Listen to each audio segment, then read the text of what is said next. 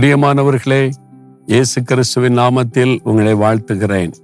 எப்படி இருக்கு இந்த இடம்? ரொம்ப அழகா இருக்குல்ல? நல்ல ஒரு டீ எஸ்டேட். ரொம்ப பச்சை பசேர்னு ரொம்ப அழகா இருக்குது. பின்னணியில பாருங்க ஒரு அருமையான பசுமையான மலை பிரதேசம் ஆண்டவர் சிருஷ்டிப்புகள் எல்லாம் ரொம்ப அதிசயம். ஒன்னா பார்த்து பார்த்து ரசிக்கலாம். ஆண்டவர் அவ்வளோ அழகா நமக்காக இதெல்லாம் சிருஷ்டித்து என்னுடைய பிள்ளைகள் இதனுடைய ஆசிர்வாதத்தை புசிக்கணும். இதெல்லாம் பார்த்து மகளணும்னு தான் ஆண்டவர் தந்திருக்கிறார். ஆனால் நிறைய பேர் இதை பார்க்கறதும் இல்லை இதை ரசிக்கிறதும் இல்லை.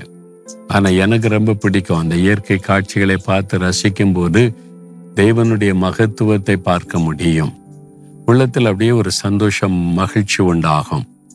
இப்போ பாருங்க ஆண்டு சொல்றாரு இயேசை அறுபதாம் அதிகாரம் இருபதாம் வசனத்தில் கத்தரே உனக்கு நித்திய வெளிச்சமா இருப்பார். உன் துக்க நாட்கள் முடிந்து போகும்.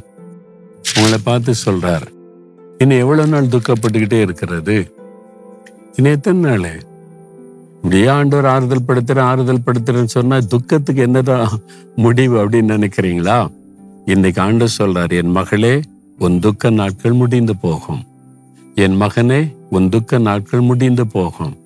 நம்மளை துக்கப்படுத்துகிற காரியம் நம்ம வாழ்க்கையில இருக்கத்தானே செய்யுது.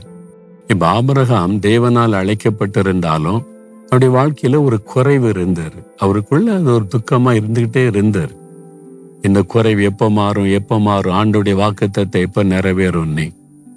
ஆனா அதே துக்கத்துக்குள்ளேயே ஆண்டவர் வைத்து விடவில்லை. இருபத்தைந்து வருஷம் காத்திருந்தார். அதற்கு ஒரு முடிவை உண்டாக்குகிறார். அவனுக்கு ஒரு குழந்தையை கொடுத்து நிந்தையை மாற்றி குறைவை நிறைவாக்கி துக்கத்துக்கு ஒரு முடிவை உண்டாக்கிட்டார்ல ஆண்டவர். தாவிர பாருங்களேன். இளம் வயதுல கோலியாத்தை வீழ்த்தினார். அதன் பிறகு நிறைய வெற்றி பெற்றாலும் இன்னொரு பக்கம் சொந்த மாமனார் கொலை பண்ண தேடுகிறார். தொடர்ந்து பாத்தீங்கன்னா சொந்த மகன் கொலை பண்ண தேடுகிறான். அந்த மாதிரி நிறைய துக்கம் நிந்தை அவமானம் கேவலமான பேச்சுகள். ஒரு ராஜாவா இருந்து இதெல்லாம் கூட அவர் சந்தித்தார். இந்த துக்கம் இந்த துக்கம் எப்ப முடியும் என்று சொன்னால் தேவன் அதற்கு முடிவு உண்டாக்கினார். அவரை துரைத்து கொண்டிருந்த மாமனார் ஒரு முடிவை உண்டாக்கி அதிலிருந்து விடுதலை கொடுத்தார். அப்போ நம்முடைய வாழ்க்கையில சில பிரச்சனை துரத்திக்கிட்டே வருது. துக்கமாவே இருக்குது அப்படின்னா எந்தெண்டைக்குமே அது வரப்போவதில்லை. ஆண்டர் சொல்றார் உன் துக்க நாட்கள் முடிந்து போய் யாருக்கு தெரியும் இன்னைக்கு முடிவை உண்டாக்குவார்.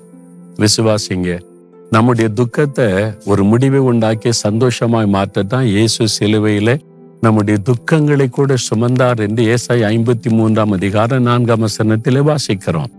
அப்போ உங்களுடைய துக்கங்களை உங்களுடைய பாடுகளை சிலுவையில இயேசு சுமந்திருக்கிறார். ஏன் துக்கத்தை சுமக்கணும்? நம்முடைய துக்கத்துக்கு முடிவை உண்டாக்கத்தான். அப்ப இன்றைக்கு உங்களை துக்கப்படுத்துகிற காரியம் என்ன? ஒரு குறைவு மனுஷரால் வர பிரச்சனை ஏளனம் ஒரு வியாதி ஒரு கஷ்டம் ஒரு தேவை என்ன காரியம் எதுவா இருக்கட்டும் ஆண்டவரே இந்த துக்கத்துக்கு ஒரு முடிவை கொடுங்க. நீங்க வாக்கு கொடுத்துட்டீங்க எனக்கு முடிவு வேணும். ஒரு அற்புதம் செய்யுங்கன்னு கேக்குறீங்களா? அப்படி இருதயத்துல கை வைங்க. தகப்பனே உன் துக்க நாட்கள் முடிந்து போக நீ வாக்கு கொடுத்திருக்கிறீங்க. என்னை துக்கப்படுத்துகிற காரியம் இதுதான். இதுக்கு ஒரு முடிவை உண்டாக்குங்க. ரொம்ப நாளா வருஷக்கணக்கா இது துக்கப்படுத்திக்கிட்டே இருக்குது. இதுல ஒரு அற்புதம் செய்து துக்கத்துக்கு முடிவு உண்டாக்குங்க. நான் விசுவாசிக்கிறேன். அற்புதத்தை எதிர்பார்க்கிறேன். இயேசுவின் நாமத்தில். ஆமேன். ஆமேன்.